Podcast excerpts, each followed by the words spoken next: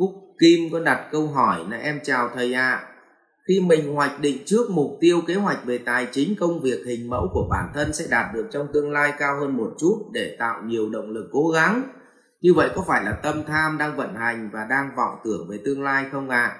Mong thầy giải đáp giúp em ạ. À. Chúc thầy và mọi người có một buổi tối an lạc.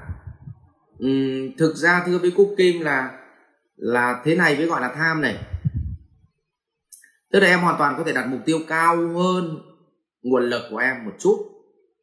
Nhưng mà thực ra cái lúc mà chúng ta đặt mục tiêu cao hơn nguồn lực ấy, thì hỏi rằng có chắc là mình đặt mục tiêu cao hơn không?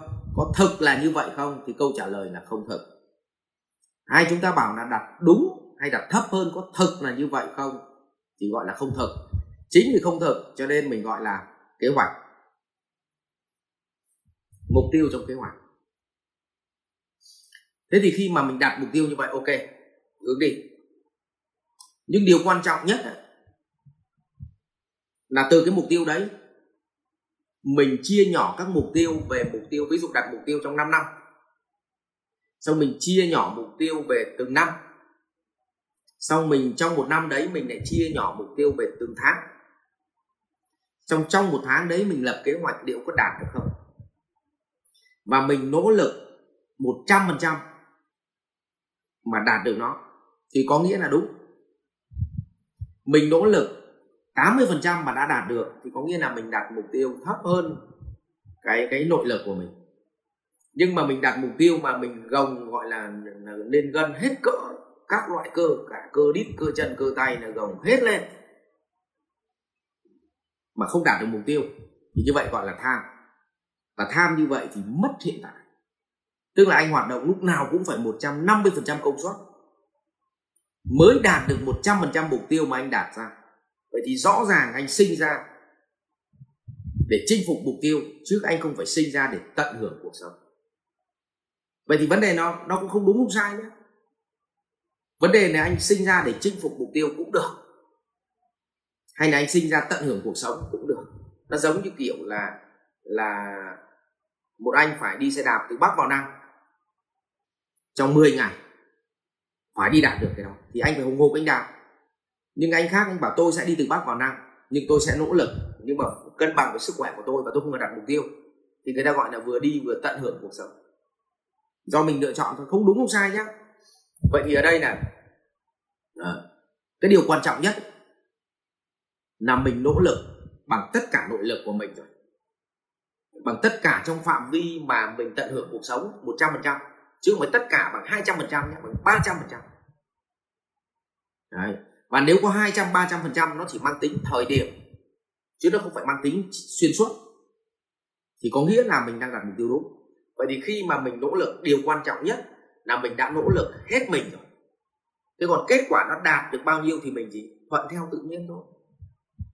Chứ không phải mình quá đau khổ vì cái mục tiêu mình không đạt được. Không? Vì vậy là là bạn đặt 120% mục tiêu theo theo cái cái cái dự kiến mà bạn đặt ra. Nhưng bạn phải làm đến 150% sức lực của bạn và của đội nhóm thì mới đạt được. Thì có nghĩa là là cái người đi làm họ họ như tra tấn, họ không được tận hưởng cuộc sống.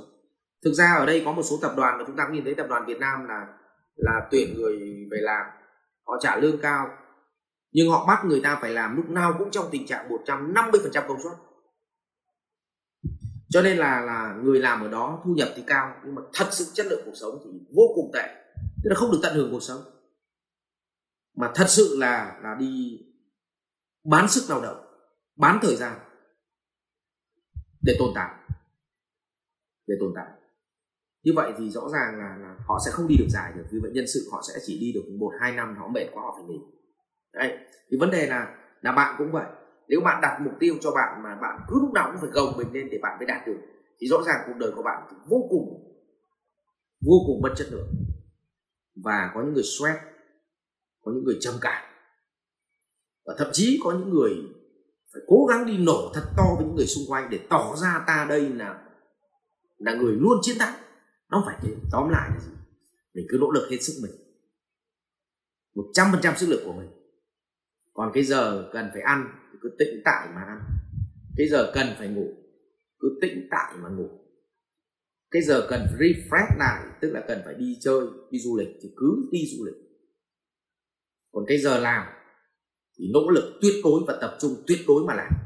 Thế còn kết quả nó đạt được bao nhiêu, thì có nghĩa là mình đón nhận bấy nhiêu.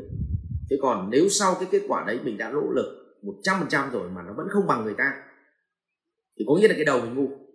Thế cái đầu mình ngu thì mình phải gì ạ?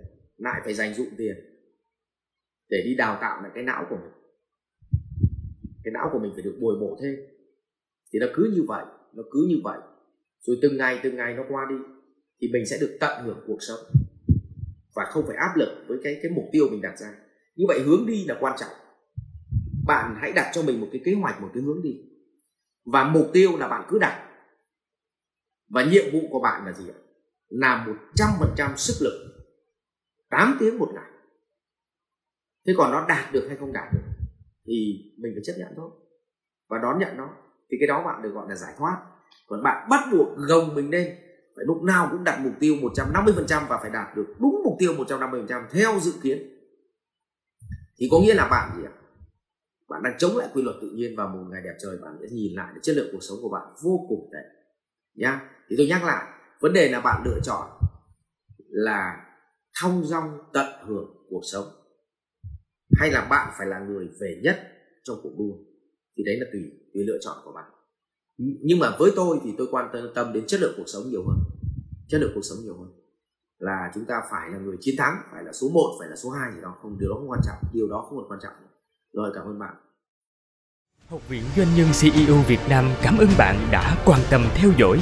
Để biết thêm chi tiết về các chương trình huấn luyện của thầy Ngô Minh Tuấn và Học viện Doanh nhân CEO Việt Nam, xin vui lòng truy cập website ceovietnam.edu.vn